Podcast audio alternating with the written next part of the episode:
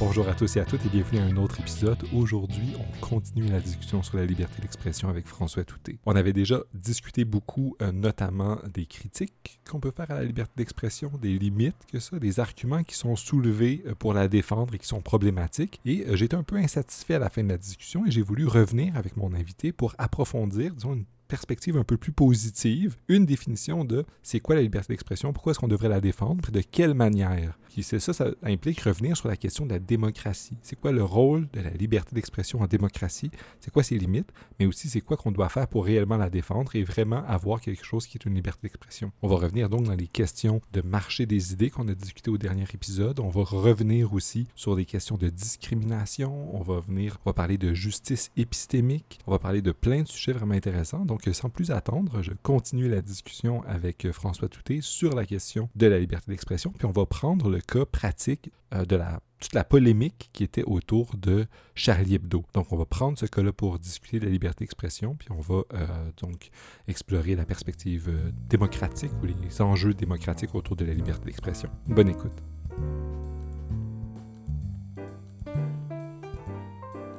Salut François, ça va? Oui, très bien, toi? Très bien, merci. Mais je suis content qu'on se revoie parce qu'on avait parlé beaucoup dans le dernier épisode de liberté d'expression, puis tu avais évoqué à quelques reprises le cas de Charlie Hebdo. Puis j'aimerais ça qu'on revienne sur ça. Notamment parce que dans notre discussion, le deuxième argument qu'on a exploré concernant la liberté d'expression, c'est l'argument démocratique, selon lequel, en fait, dans une démocratie, on a droit à chacun d'avoir nos points de vue, puis l'exprimer, puis qu'on devrait le défendre comme ça. Puis, justement, tu avais fait des liens avec le cas de Charlie Hebdo, euh, un cas assez connu, mais que tu vas peut-être nous représenter pour nous mettre en contexte. Alors, parce que quand, la dernière fois qu'on en a parlé, je trouvais ça super, à la fois super intéressant, super fructueux comme discussion, mais je trouvais qu'il restait encore plein de points à explorer, notamment euh, le, les gens qui sont offensés, à quel point est-ce qu'on peut permettre la liberté d'expression qui offense ou non, euh, puis toutes ces questions-là qui touchent le cas de Charlie Hebdo. Puis ensuite, on va aller explorer un peu plus, au-delà de plusieurs apories qui ont émergé dans notre dernière discussion, euh, une, théorie qui pourrait être positive sur ça serait quoi euh, la liberté d'expression? Parce que dans notre dernier échange, on a vu un peu les problèmes des gens qui défendaient une position très extrême de la, liberté d'expression. Mais j'aimerais ça voir un peu, ça serait quoi une bonne théorie de, des bonnes limites de la liberté d'expression qui garde quand même l'idée qu'on devrait être libre de pouvoir exprimer certaines choses. Donc, j'aimerais ça que tu, nous, présentes un peu le cas de Charlie Hebdo pour nous montrer un peu comment un cas pratique a fait émerger des réflexions sur la liberté d'expression. Puis ensuite, on parlera un peu plus d'une théorie euh, de ta proposition sur la liberté d'expression. Oui, parfait. Bah, donc, pour la mise en contexte rapide, donc Charlie Hebdo, les événements dont, tout le monde euh, se rappelle, c'est le 7 janvier 2015 et 11 euh, personnes ont été tuées dans la rédaction de Charlie Hebdo par les frères Kouachik. L'attentat été revendiqué par Al-Qaïda et puis l'objectif de, l'attentat vraiment c'était de punir les caricaturistes pour des caricatures justement qui ont été faites du prophète Mohammed. Déjà, c'est interdit de, faire ça dans l'islam, mais notamment des caricatures qui représentaient le prophète comme euh, dans des positions dégradantes et humiliantes. Mais c'est ça. Mais si je me permets d'intervenir, c'est un magazine qui était connu pour faire des caricatures de plein de choses tout le temps. Et ils s'en sont pris cette fois-là aux représentations du prophèt. c'est à ce moment-là que des gens se sont révoltés, puis ça a eu un impact assez important sur le plan international. C'est ça un peu qui a été l'élément de tension, puis qui a lancé le débat international aussi sur la liberté d'expression, de, la représentation religieuse notamment. Oui, cependant, il faut, faut, dire que c'est le cas de Charlie Hebdo, c'est pas un cas unique. Il y avait, euh, on pense souvent aussi aux caricatures du euh, Posten, qui est un journal euh, danois, qui a publié 12 caricatures de Mohamed qui ont aussi fait euh, tout, un, tout un tollé. Il y a eu les versets sataniques également avant. Donc, c'est assez récurrent comme genre de, controverse. Puis, comme tu dis, c'est toujours la question de droit de la religion versus droit de la liberté d'expression. C'est un espèce de dilemme libéral vraiment classique. Donc, Charlie Hebdo moi, je le vois comme l'incarnation la plus récente puis la plus extrême, si on veut, de ce débat-là. Exactement, mais c'est pour ça que c'est utile pour la réflexion euh, éthique sur la liberté d'expression, parce que c'est un cas qui revient, mais qui met en cause euh, les principes de la liberté, notamment la liberté d'expression. C'est un bon cas à explorer pour explorer nos intuitions euh, de, sur la liberté d'expression. Tout à fait, ouais. Puis je, vais, je vais y revenir plus tard, mais mon but vraiment, c'est de se servir, se servir de Charlie Hebdo comme un tremplin pour réfléchir la question de est-ce que vraiment les caricatures de Charlie Hebdo sont elles-mêmes sont euh, discriminatoires ou mauvaises m'intéresse pas tant que ça. C'est plus qu'est-ce qu'on doit penser de ce genre de discours, ce genre de représentation, ce genre d'expression? la question qui, moi, qui m'a intéressé plus précisément, c'est au lendemain de l'attentat sur Charlie Hebdo, il y a une, question qui s'est posée euh, à à peu près tous les grands journaux occidentaux, c'était de savoir est-ce qu'il fallait republier les caricatures en question? Et euh, en France, la réponse a souvent été oui. On s'est dit oui, c'est important de republier pour un petit peu montrer aux terroristes que leur, intimidation ne fonctionne pas, qu'on ne va pas jouer leur jeu et qu'on va continuer à, protéger la liberté d'expression malgré les attaques euh, contre elle. Mais du côté plutôt anglo-saxon, euh, bah, c'est pour caricaturer, mais de l'autre côté, il y a aussi des gens qui ont dit le fait que Charlie Hebdo, il y a eu cet, attentat euh, terrible, ça ne change pas que les caricatures en elles-mêmes étaient discriminatoires, étaient problématiques, étaient offensantes, irrespectueuses. Et donc, c'est pas une bonne raison pour les, pour les publier ça, c'est un débat qui a vraiment fait rage, puis euh, qui a, divisé beaucoup au Québec, notamment dans les départements d'université. Euh, ça, a vraiment été très polarisant, puis au-delà des fractures traditionnelles droite-gauche. Euh, donc, je pense que ça, montre que c'est un sujet qui est assez intéressant. Dans le fond, ce que j'ai vraiment essayé de faire, c'est que je me dis, dans le fond, qu'est-ce qui cloche vraiment avec les caricatures? Qu'est-ce qui est moralement problématique? Qu'est-ce qui est wrong avec les caricatures?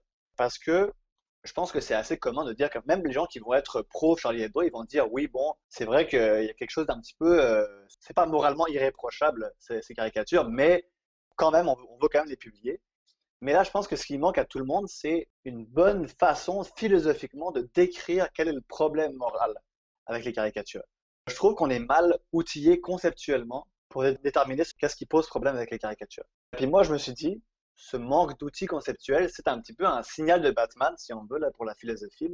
C'est euh, la philosophie doit débarquer avec sa philosophie mobile pour arriver puis faire un petit peu le d'éclaircissement conceptuel, retravailler les concepts pour nous donner des meilleurs outils pour réfléchir à qu'est-ce qui cloche avec Charlie Hebdo. Mais si je me permets d'intervenir, si on pense aux, théories qu'on a présentées à notre dernière rencontre, vous pouvez écouter le dernier épisode où on a parlé de ça, les gens qui défendent la liberté d'expression, une version plus radicale ou plus extrême, dans ce cas-là, eux, ils, n'y voient pas de problème. Ils disent, ben en fait, euh, les, gens qui défendent Charlie Hebdo puis qui font des, ce genre de caricatures devraient avoir toute la liberté au monde pour, euh, pour ça.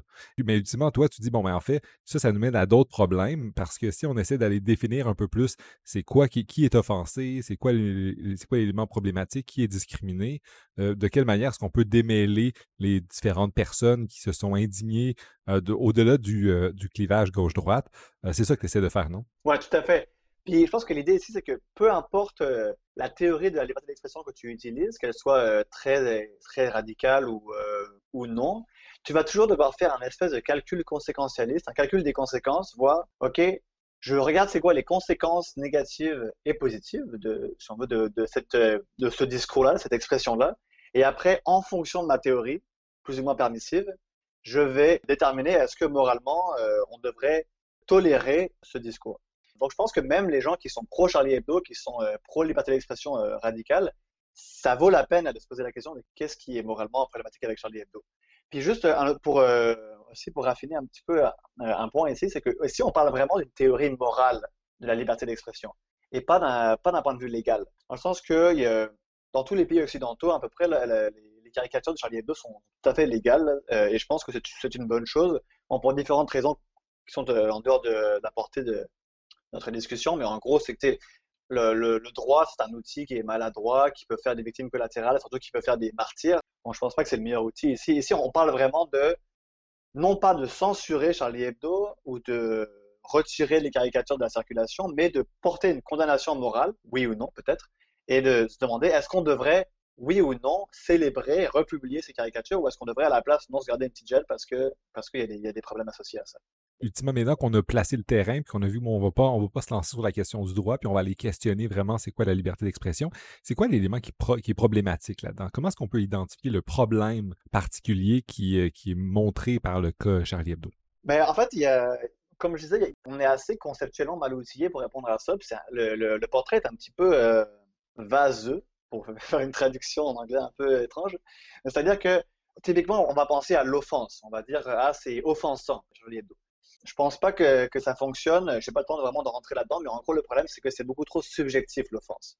C'est une donnée importante, euh, essentielle, euh, dont il faut tenir compte, mais quand on veut vraiment déterminer qu'est-ce qui est moralement, euh, objectivement, si on veut, problématique avec les caricatures, ça suffit pas. Et notamment parce qu'il y a plein de gens qui peuvent être offensés pour plein de raisons particulières. ça peut toujours être des choses un peu euh, anecdotiques ou liées à la personnalité de la personne. Ça ne nous indique pas vraiment comment est-ce qu'on devrait guider euh, nos politiques publiques ou les règles entourant la liberté d'expression. Oui, tout à fait. Et le meilleur exemple de ça, c'est qu'on peut imaginer beaucoup de cas où, euh, donner trop d'importance à l'offense, comme le sentiment vraiment subjectif, ça permet une sorte de tyrannie des bigots où, euh, par exemple, les personnes les plus facilement offensées, les plus intolérantes, déterminent qu'est-ce qui est euh, légitime comme expression pour le reste de la société.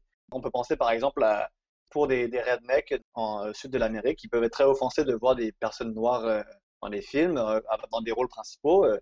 il semble que, moralement, on n'a pas vraiment à faire cas de, leur offense. ou de, de, nos jours, beaucoup de gens sont offensés par le fait qu'il y ait trop de femmes dans leurs jeux vidéo préférés ou des couples homosexuels dans leurs séries télévision. Euh, ils sont très offensés. C'est pas le langage qu'ils utilisent parce que l'offense est associée aux snowflakes euh, de, la gauche et tout. Mais c'est quand, même, de l'offense. Et même là, on peut pas non plus. Euh, c'est pas parce que tu es offensé, en tout cas, c'est pas juste parce que tu es offensé que moralement, il y a un problème avec l'expression qui t'offense. Effectivement, sinon on n'en aurait pas fini avec toutes les personnes qui s'offensent sur tous les sujets, surtout à l'âge des médias sociaux où c'est super facile d'aller là-bas, puis c'est même parfois bien vu de se révolter sur une cause, puis les gens font comme Ah oui, c'est vrai, puis là, ça, on n'en finirait plus. Oui, tout à fait. L'autre élément qui est intéressant, c'est la question du respect, parce qu'on peut se dire, euh, le problème avec Charlie Hebdo, le problème avec ce genre de caricature, ce genre d'expression, c'est que c'est irrespectueux pour les personnes musulmanes. Donc on, peut dire, euh, c'est très connu euh, le fait que les personnes musulmanes jugent blasphématoire le fait de représenter le, prophète. Donc c'est clairement gratuit, c'est de la méchanceté gratuite, c'est très irrespectueux de, le faire d'une manière en plus qui est, qui est humiliante et dégradante. Le problème avec ça, grosso modo, c'est que il semble que c'est très, très clair que ça serait idéal d'avoir un idéal de respect dans nos sociétés, notamment dans la société multiculturelle. C'est clair que ça serait une bonne chose que tout le monde fasse preuve d'ouverture d'esprit, d'empathie envers les autres cultures, les autres, les autres religions, pour favoriser l'intégration, l'harmonie interculturelle. Mais c'est beaucoup plus difficile de dire que ne pas le faire, c'est un problème moral. Ça semble que c'est plus un idéal social qu'une norme morale forte qu'un devoir. En gros, c'est ça le problème. Donc, ce qui reste, en fait, pour moi, ce qui est le concept qui représente le mieux qu'est-ce qui cloche avec Charlie Hebdo, qu'est-ce qui est problématique, c'est ce que j'appelle la stigmatisation. Donc, euh, les discours stigmatisants, moi, je fais une distinction avec les discours haineux. Le discours haineux, c'est vraiment, c'est le but, ce n'est pas de propager une idée ou une opinion, c'est vraiment, c'est d'attaquer, c'est d'intimider, c'est de la violence verbale, le discours haineux. Euh, le discours stigmatisant, il est plus à mi-chemin entre ça et un discours, euh, un discours légitime. C'est un discours qui veut propager une idée, c'est juste que l'idée est, vraiment terrible. Donc, c'est des, discours qui vont typiquement être dégradants, qui vont vouloir marginaliser, exclure, inférioriser des, populations en les associant à des, à des traits négatifs. Comme je le disais au, départ, la question de est-ce que les caricatures de Charlie Hebdo sont stigmatisantes m'intéresse pas plus que ça parce qu'on fait de la philo, là, on ne fait pas de la critique d'art. Ceci étant dit, je pense quand même que quand on regarde euh, celle de Charlie Hebdo et surtout celle de les 12 caricatures danoises, on peut voir quand même qu'il y a des, associations très claires faites entre l'islam et euh, l'oppression des femmes, euh, le fanatisme religieux, le fait de ne pas vouloir s'intégrer, le, terrorisme, évidemment. Donc, à, mon avis, quand même, ça, ça, se tient de penser que ça, c'est stigmatisant. Et pour moi, la manière dont ça opère, ces discours stigmatisants, c'est via des stéréotypes négatifs. Donc les discours stigmatisants, ils créent et ils perpétuent des stéréotypes.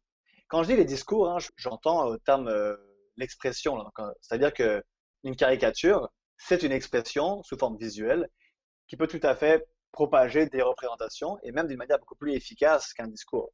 Donc, pour moi, c'est comme un discours. Les conséquences de ces stéréotypes négatifs, donc, par exemple, l'association euh, entre les musulmans et le terrorisme et le, fanatisme. Il y a vraiment de, nombreuses conséquences euh, de ces stéréotypes et on est assez chanceux d'un point de vue théorique parce que la recherche, euh, notamment en psychologie expérimentale récemment, nous a beaucoup renseigné là-dessus. Et on, sait que les, stéréotypes négatifs causent beaucoup d'effets négatifs justement sur les victimes, les gens qui y sont ciblés, notamment en termes de l'estime de soi, leur bien-être psychologique, le sentiment de perte de dignité, Également, d'un point de vue plus politique, on peut penser à une perte de confiance ou de cohésion sociale entre le groupe stéréotypé, minoritaire, et le groupe majoritaire, une espèce de distanciation morale, si on veut, qui fait qu'on ne se, voit pas comme nos co-citoyens. Et ça, dans une démocratie, le fait d'avoir cette distance entre les groupes est, très problématique. On peut penser évidemment aussi à plein de désavantages socio-économiques. C'est-à-dire que quand on parle de racisme structurel, par exemple, pourquoi est-ce que les personnes racisées ont beaucoup plus de mal à obtenir du logement ou un emploi? Très plausiblement, c'est parce que les personnes qui fournissent l'emploi, qui fournissent le logement, sont affectées de manière consciente ou non par des stéréotypes négatifs sur les personnes racisées. Donc euh, ça, c'est des liens causaux qui sont plus difficiles à faire. C'est difficile de prouver que c'est à cause des stéréotypes que les personnes racisées ont, plus de mal à accès à l'emploi et, au logement. Mais quand même, le lien est, me semble très plausible. C'est pas parce qu'on ne peut pas prouver au laboratoire qu'on ne peut pas penser que c'est assez plausible. Mais ça, revient donc à, la question de la démocratie. dans la dernière, dernière rencontre, on disait que les gens qui défendaient la liberté d'expression ramenaient la question de la démocratie en disant en démocratie, on a le droit de s'exprimer. Mais on retourne un peu cette question-là en disant oui, mais en démocratie, il faut avoir une voix semblable, il ne faut pas discriminer, il ne faut pas se stigmatiser entre nous, il faut faire commun. Et ultimement, une liberté d'expression qui pousserait à, permettre ce genre de caricature-là serait problématique. Donc, on peut retourner l'argument démocratique contre lui-même ou contre cette, cette lecture-là de la liberté d'expression. Est-ce que c'est ça que j'ai bien compris? Tout à fait. Ici, on tombe dans une espèce d'opposition entre liberté d'expression et égalité démocratique. C'est-à-dire qu'on aurait l'idée qu'il faut protéger la liberté d'expression, mais également il faut protéger les minorités, il faut protéger euh, donc, tous les groupes euh, qui doivent être égaux dans notre société démocratique. Puis un autre point ici qui me semble est important, c'est dans, dans l'évaluation des conséquences négatives des stéréotypes, c'est que euh, quand un stéréotype est, vraiment amplement répandu dans la, société, il affecte tout le monde. Parce que même les gens qui ne croient pas au stéréotype, ils savent que le stéréotype existe. Et puis, ils peuvent être affectés inconsciemment par ce stéréotype. Et ça, c'est, un avis, c'est extrêmement intéressant. Puis, c'est vraiment quelque chose qu'il faut qu'on prenne en compte euh, au quotidien quand on, quand on pense euh, à la manière dont on traite l'information fausse, notamment. C'est justement le cas des fake news, par exemple il y a beaucoup de données euh, empiriques qui montrent qu'une fausse nouvelle, même si on sait qu'elle est fausse, elle nous influence quand même. Elle influence quand même notre raisonnement, la formation de nos croyances. Il y a des, il y a des expériences qui sont vraiment fascinantes qui montrent qu'on peut, par exemple, euh, si on montre à des sujets un, cas légal, une personne qui a fait un crime, on met une information qui est en rouge, on dit aux gens l'information en rouge est fausse, mais lisez-la quand même. L'information en rouge influence le jugement des personnes et leur fait demander des peines plus graves, alors qu'ils savent que c'est faux. Donc l'idée ici, c'est que même un stéréotype qu'on sait qu'il est faux, il peut influencer inconsciemment notre, euh, notre réflexion. Et ça, je comprends que ça revient aussi contre l'autre argument de la liberté d'expression qui, était celui du marché des idées en disant on va laisser les idées toutes s'exprimer puis les meilleures vont ressortir. Alors, ces, ces expériences de psychologie euh, morale, psychologie pratique, disons, euh, montrent que bien en fait, non. Euh, parfois, les mauvaises idées peuvent durer parce que, ultimement, on n'est pas seulement des êtres qui, euh, sont partiellement rationnels puis qui faisons des choix optimaux. On est influencé par notre milieu. Puis ces nouvelles-là ou ces représentations-là aussi des groupes, des individus euh, affectent notre manière de voir. Fait que ça reviendrait aussi sur ces arguments-là. Fait que, ultimement, il y a comme un dialogue entre les arguments que, que tu dis là et ce qu'on a dit dans la dernière fois. Mais tout à fait. Moi, je pense que c'est une des grosses limite, une grosse faiblesse de l'argument de la vérité, dont tu parlais du marché des idées, c'est que ça ne prend pas en compte à quel point que le raisonnement humain, il est affecté par plein de choses inconscientes euh, hors de notre contrôle, qui font que le déroulement idéal du marché des idées, le combat euh, équitable entre les idées ne, fonctionne pas, ne fonctionne pas aussi bien qu'on le voudrait.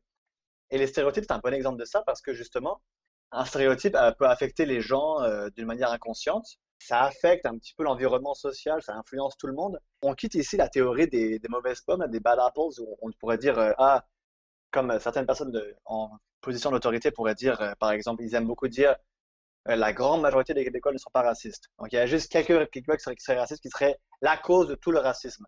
Et on voit ici que c'est vraiment, c'est vraiment très insuffisant comme, comme, comme explication. La cause, elle est, elle est structurelle, elle est psychologique et inconsciente, et donc c'est beaucoup plus difficile de, mettre la main dessus. Et, je pense que justement ici, il y a un lien à faire avec les théories plus, plus contemporaines du racisme, qui est que dans le racisme de nos jours, quand on le conçoit, on le conçoit comme le racisme comme une espèce de processus qui va socialement construire la race, comme catégorie socialement construite. Donc c'est pas que on va observer des cas de personnes musulmanes qui se comportent de telle et telle manière. Au contraire, c'est pour différentes raisons, on va construire ou imaginer la figure du musulman, de la personne musulmane, c'est une espèce d'entité théorique négative en général. Et après, toutes les personnes musulmanes ou identifiées comme musulmanes sont identifiées à ça et subissent donc les effets des stéréotypes. Et par exemple, une personne sikh, comme Jagmeet Singh, peut tout à fait passer pour musulman et subir les conséquences du racisme et des stéréotypes négatifs, tout comme euh, ça s'est passé quand il y a eu cette madame dans les, élections euh, canadiennes qui euh, l'a accusé d'être à la botte des frères musulmans et puis de vouloir ramener la charia au Canada, alors qu'il est de, de confession sikh. Effectivement, le Jacques Métis, c'était le candidat, ben, c'était le chef du parti néo-démocrate au Parlement canadien. Ah, puis évidemment, il n'est pas musulman, il est d'une autre religion, la religion sikh. Puis ultimement, tu montres bien de quelle manière est-ce que on peut construire quelque chose en, créant des stéréotypes, en disant les gens qui sont ça ont telle et telle caractéristique, puis on construit une chose, puis les gens ils vont avoir cette catégorie-là dans l'esprit pour référer, puis qu'on crée cette chose-là. Puis donc, toi, tu fais un lien entre ce genre d'approche-là de construction des catégories sociales avec la question de la liberté d'expression, en disant, mais si on permet à tout le monde de créer toutes les catégories qu'ils veulent, ça va permettre à des idées terribles d'émerger, euh, des groupes d'être stigmatisés. Est-ce que tu classerais, par exemple, même les, caricatures qu'on peut faire de d'autres groupes? on peut prendre, par exemple, euh, les Montréalais qui font des caricatures des gens de Québec ou euh, des gens de la Beauce, pour ne pas embarquer dans trop les clichés. Mais c'est un peu ça aussi, on se crée une catégorie, puis là, on, lui met des caractéristiques, puis on fait des blagues sur ça. Est-ce que ça entrerait dans cette catégorie-là? Je pense, moi, je ne suis pas un spécialiste du racisme ou de, ce genre de, questions psychologiques, mais je, je pense que c'est les mêmes mécanismes. La grande différence, c'est vraiment euh, la vulnérabilité des groupes. C'est-à-dire que plus un groupe est minoritaire et, déjà un petit peu euh, déjà opprimé ou sous-privilégié, si on veut, plus il est vulnérable à être stigmatisé et à recevoir des stéréotypes négatifs qui vont vraiment accrocher leur collier à la peau.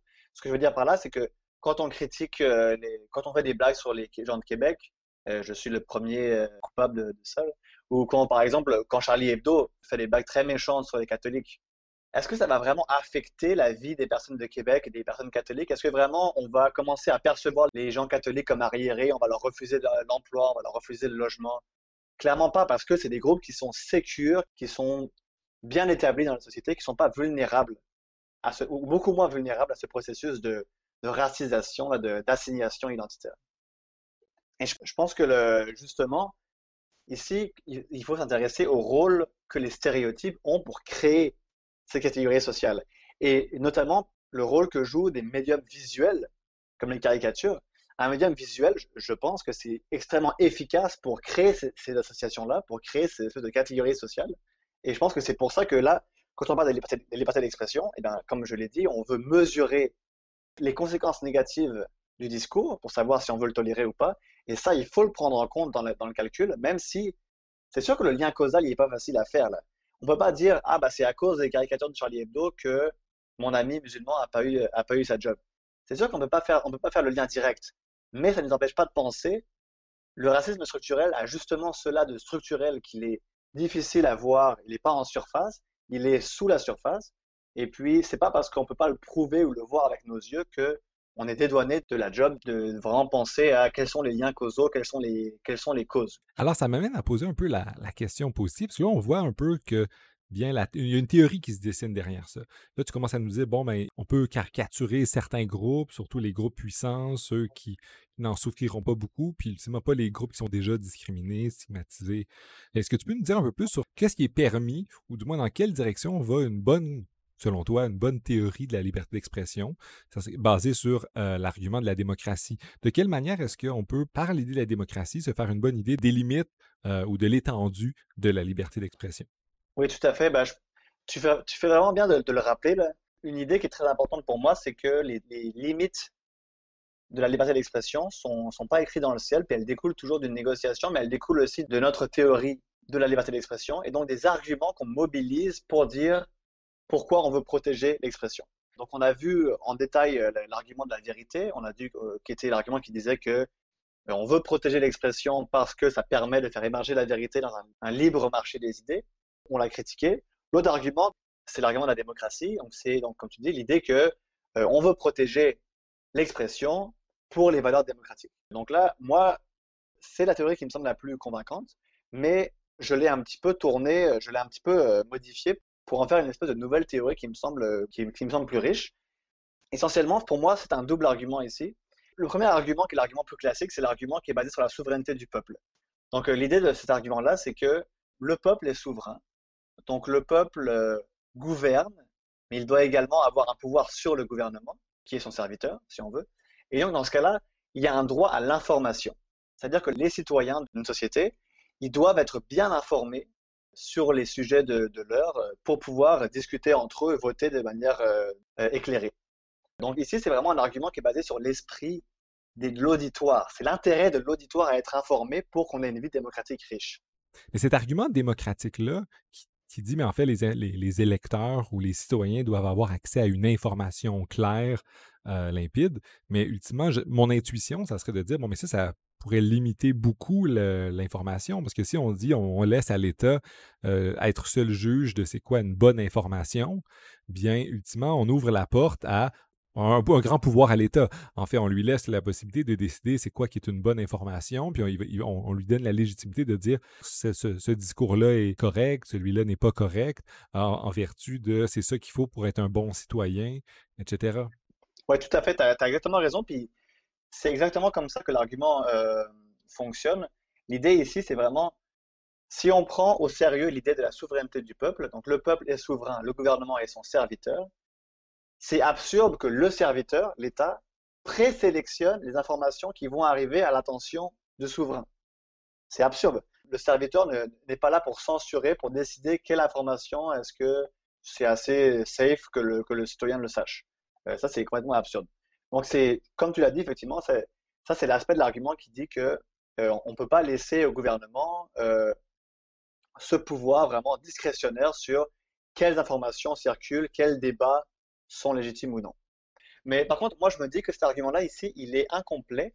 Donc, euh, je veux un autre argument qui s'éloigne un petit peu de, de, l'étape et de la politique, qui va non, pas être basé sur la souveraineté du peuple, mais basé sur l'égalité démocratique. Donc, le principe d'égalité entre tous les citoyens. Et notamment là, je m'intéresse aux théories sur la délibération démocratique.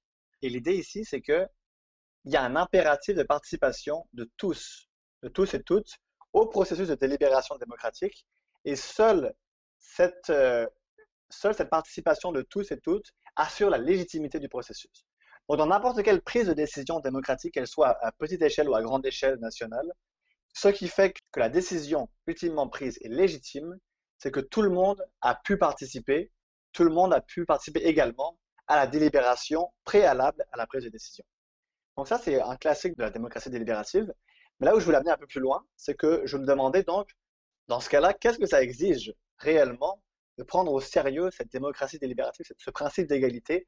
Qu'est-ce que ça implique de prendre ça au sérieux d'un point de vue de liberté d'expression? Est-ce qu'on voudrait, par exemple, dire que on veut une égalité d'influence ou une assurance d'efficacité? Est-ce qu'on voudrait dire que tout le monde doit être tout le monde doit pouvoir influencer le débat, public?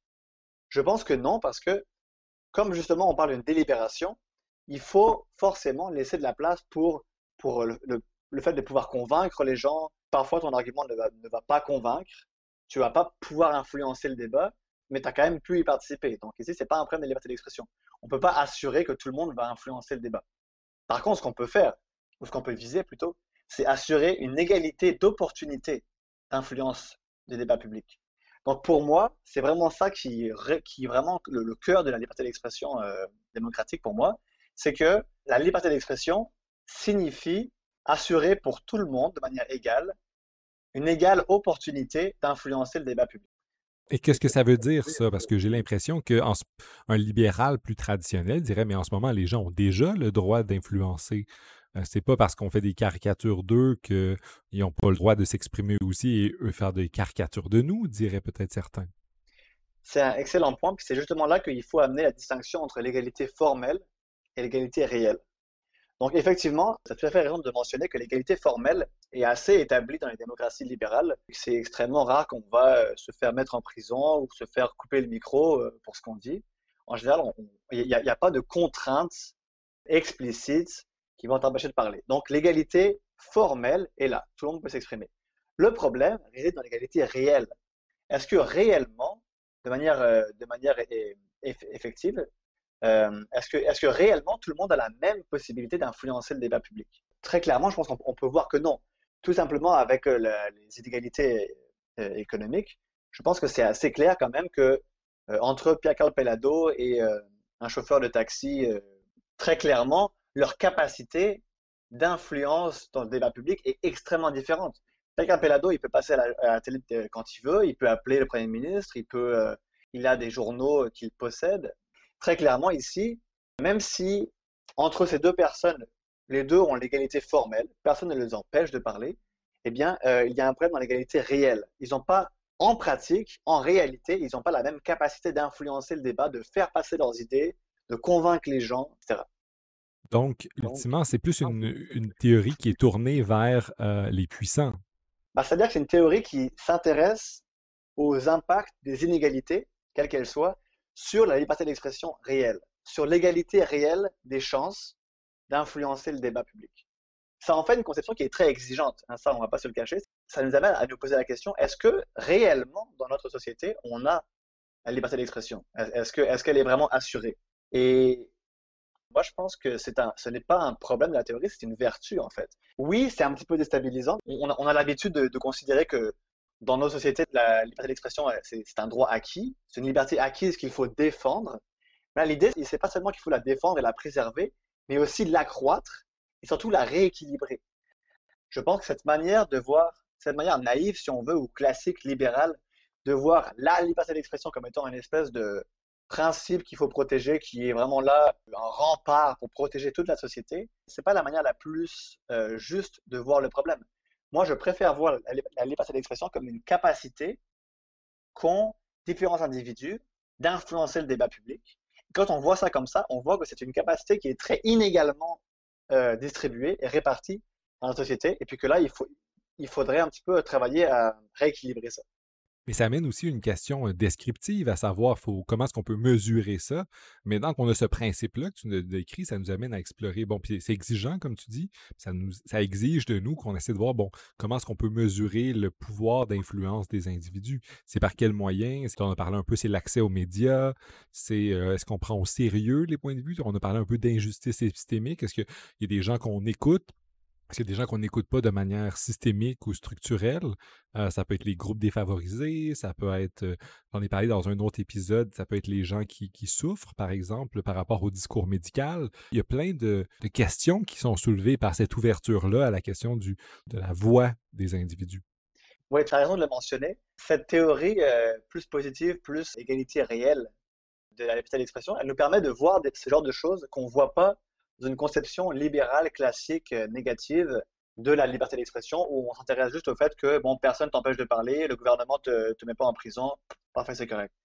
Et euh, un concept qui est super intéressant là-dedans, c'est le concept de considération, développé par Caroline West, qui est une, philosophe, euh, qui nous dit en gros qu'il ne faut pas uniquement se préoccuper de la circulation des idées et des discours quand on pense à la liberté d'expression, il faut aussi s'intéresser à la considération que les discours reçoivent. Et là, pour parler de ça, elle utilise un exemple qui est vraiment super drôle. J'aime toujours l'expliquer. Mise en contexte, expérience de pensée, là, imaginons un monde futuriste qui est dominé par un espèce de tyran intergalactique. C'est quand même assez rare qu'en philosophie, on peut faire des, exemples de science-fiction euh, comme ça. Il faut, moi, tu sais que j'aime ça, la science-fiction, fait que ça me fait plaisir. Continue. On en profite. Donc, imagine ce tyran intergalactique qui veut se protéger et il veut employer la, manière euh, subtile. Ce qu'il va faire, c'est qu'il va implanter dans chaque citoyen une espèce d'implant cybernétique, un petit peu un Bill Gates du futur, hein. un espèce d'implant cybernétique qui va faire en sorte que tout discours critique envers le tyran ne sera pas considéré par la personne qui a l'implant. Donc, par exemple, s'il y a des protestataires dans la rue qui euh, chantent des slogans comme euh, le tyran, pas gentil, par exemple, eh bien, l'auditoire va entendre le discours, comprendre les mots mais le discours ne va pas rentrer en considération, ça veut dire qu'il ne va pas influencer la délibération interne, il ne va pas influencer le raisonnement, la formation des croyances, il ne va pas menacer les croyances. Donc, le discours, il est entendu, mais il passe d'une oreille à l'autre. Il n'a pas la chance d'influencer et de convaincre les personnes.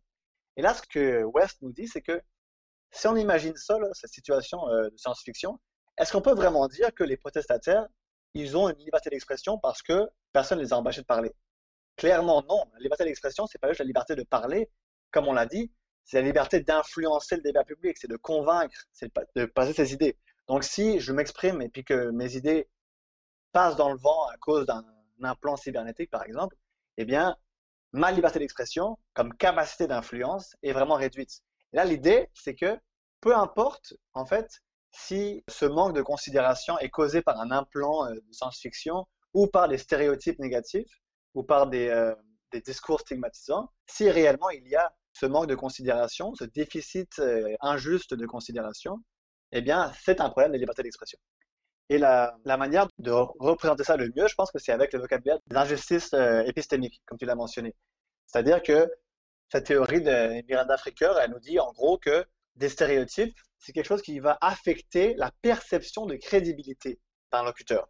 Donc, si je vois deux personnes qui font le même discours, euh, un homme blanc et une femme musulmane, par exemple, eh les stéréotypes que j'ai, même inconsciemment, envers euh, la, femme musulmane, vont faire que ma perception de crédibilité des deux locuteurs va être différente, même si le discours est le même.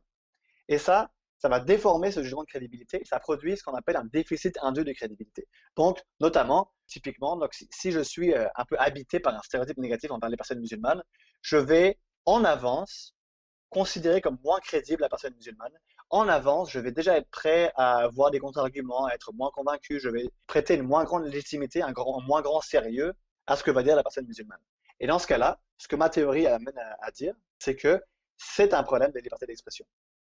Donc, si, si l'environnement social, si les stéréotypes négatifs, si les discours stigmatisants créent un environnement où le discours d'une personne musulmane, par exemple, est délégitimé en avance, s'il est déjà mal reçu en avance à cause de ces stéréotypes, sa liberté d'expression est, affaiblie.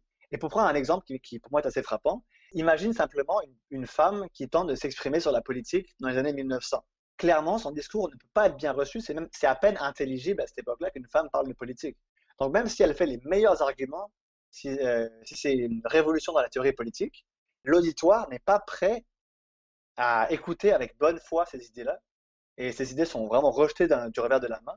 Dans ce cas-là, même si la femme peut s'exprimer, même si formellement il n'y a pas de, limite explicite, euh, clairement ici on doit dire sa liberté d'expression n'est pas assurée parce qu'elle n'a pas la possibilité égale d'influencer le débat public. Et ça, ça m'amène à une question un peu naïve peut-être, parce que je, t'écoute, puis je vois l'aspect institutionnel sur on doit permettre les paroles qui ne discriminent pas, puis qui ne font pas taire ou qui ne font pas qu'on arrête de considérer un point de vue, puis qu'en fait, à, l'inverse, il faut rejeter ou s'opposer à des discours qui euh, déconsidèrent des groupes, la prise de parole de ça.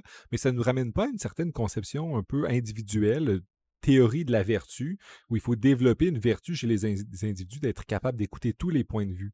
Parce que là, si je comprends bien la théorie, puis je la reformule, j'ai l'impression que certaines personnes pourraient dire, mais en fait, euh, moi, quand je parle de mes idées euh, gauchistes ou droitistes, machin, on ne on considère même pas. Les médias, euh, il y a des gens qui, qui, sont parfois pas invités, ou quand on les invite, ils, les font passer comme des caricatures, pas juste des personnes déconsidérées, mais il y a même il y a plein d'idées qui, dans la société, sont pas entendues ou du moins caricaturé. Puis bon, ça change, évidemment. Il y a des époques où on considérait que la social-démocratie, c'était évident, puis dès qu'on s'éloignait de ça, ça devenait, on, déconsidérait ça. Puis là, maintenant, bon, la, la fenêtre s'est déplacée, puis on est un monde où il y a d'autres types de choses comme ça. Est-ce que, ça ne retourne pas un peu la responsabilité sur l'individu à une bonne personne, c'est une personne qui considère tous les points de vue, hein, qui est le plus ouvert possible à ne pas discriminer, puis euh, à se défaire le plus possible de ses préjugés. Et en conséquence, on veut aussi faire qu'un environnement externe, que la société n'encourage pas les personnes à développer ce genre de biais.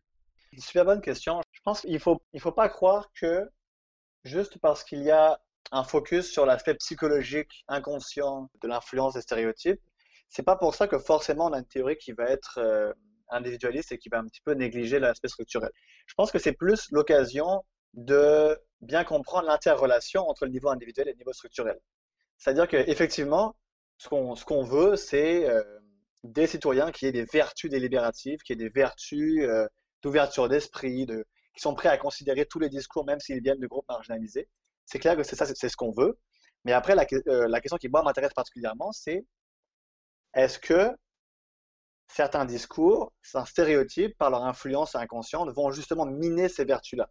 Et après, la question aussi structurelle, c'est euh, est-ce que des politiques ou euh, une théorie de liberté d'expression très permissive ne va pas laisser libre cours à des discours qui, même s'ils ont l'air innocents, vont justement, comme tu l'as dit, affecter les, euh, vertus délibératives, les, les vertus de, des citoyens que, comme l'ouverture d'esprit et la considération euh, qu'ils apportent aux, autres. Ok, je comprends un peu mieux. Alors, ultimement, ta théorie est, comme tu le disais, très exigeante. Mais crois-tu qu'il y aurait des éléments qui nous pourraient nous, rapprocher de ça? Si on revient un peu à la question de Charlie Hebdo, puis à peut-être d'autres magazines qui, dans l'avenir, auraient envie de faire des caricatures sur euh, des groupes défavorisés ou marginalisés ou stigmatisés, de, quelle manière est-ce qu'on on peut appliquer ta théorie à, ça? Oui, ben en fait, l'idée, c'est pas très révolutionnaire, en fait, mais si je devais résumer d'une manière euh, un peu différente ma théorie, c'est vraiment, c'est la liberté d'expression si on prend au sérieux ce que les féministes nous disent depuis euh, super longtemps, en fait. Donc, ce que je veux dire par là, c'est que c'est la liberté d'expression si on prend au sérieux les notions de privilège et d'oppression et les notions de stratification de, de la société et puis le fait que certains groupes ont plus de pouvoir, notamment dans l'expression. Les groupes dominants peuvent dire plus, faire plus avec leur expression que les personnes marginalisées. Les groupes dominants sont mieux placés, sont plus sécurisés, sont plus sécures face aux effets euh, stigmatisants ou négatifs des discours. au contraire, les groupes stigmatisés, comme les personnes musulmanes, comme, euh, les femmes, comme les, les minorités sexuelles et compagnie, ces groupes sont beaucoup plus vulnérables aux effets négatifs des discours. Et c'est ça qu'il faut garder en tête quand on fait le calcul des conséquences qui nous amène à dire quel discours on veut accepter ou non. Et pour, euh, pour travailler là-dessus un petit peu, l'idée là-dedans aussi, c'est que si on laisse libre cours à des discours qui vont stigmatiser par exemple les personnes musulmanes, par exemple, non seulement on affecte leur liberté d'expression réelle, leur capacité de s'exprimer et de convaincre parce que, comme je l'ai dit, on fait un environnement social qui est en avance, qui légitime leur prise de parole. Mais en plus, si on fait ça, on, risque de, provoquer un espèce de retrait ou découragement délibératif de ces personnes-là qui vont se retirer du débat public. Et ça, c'est un problème parce que ça appauvrit le débat, parce que ça réduit la diversité des perspectives.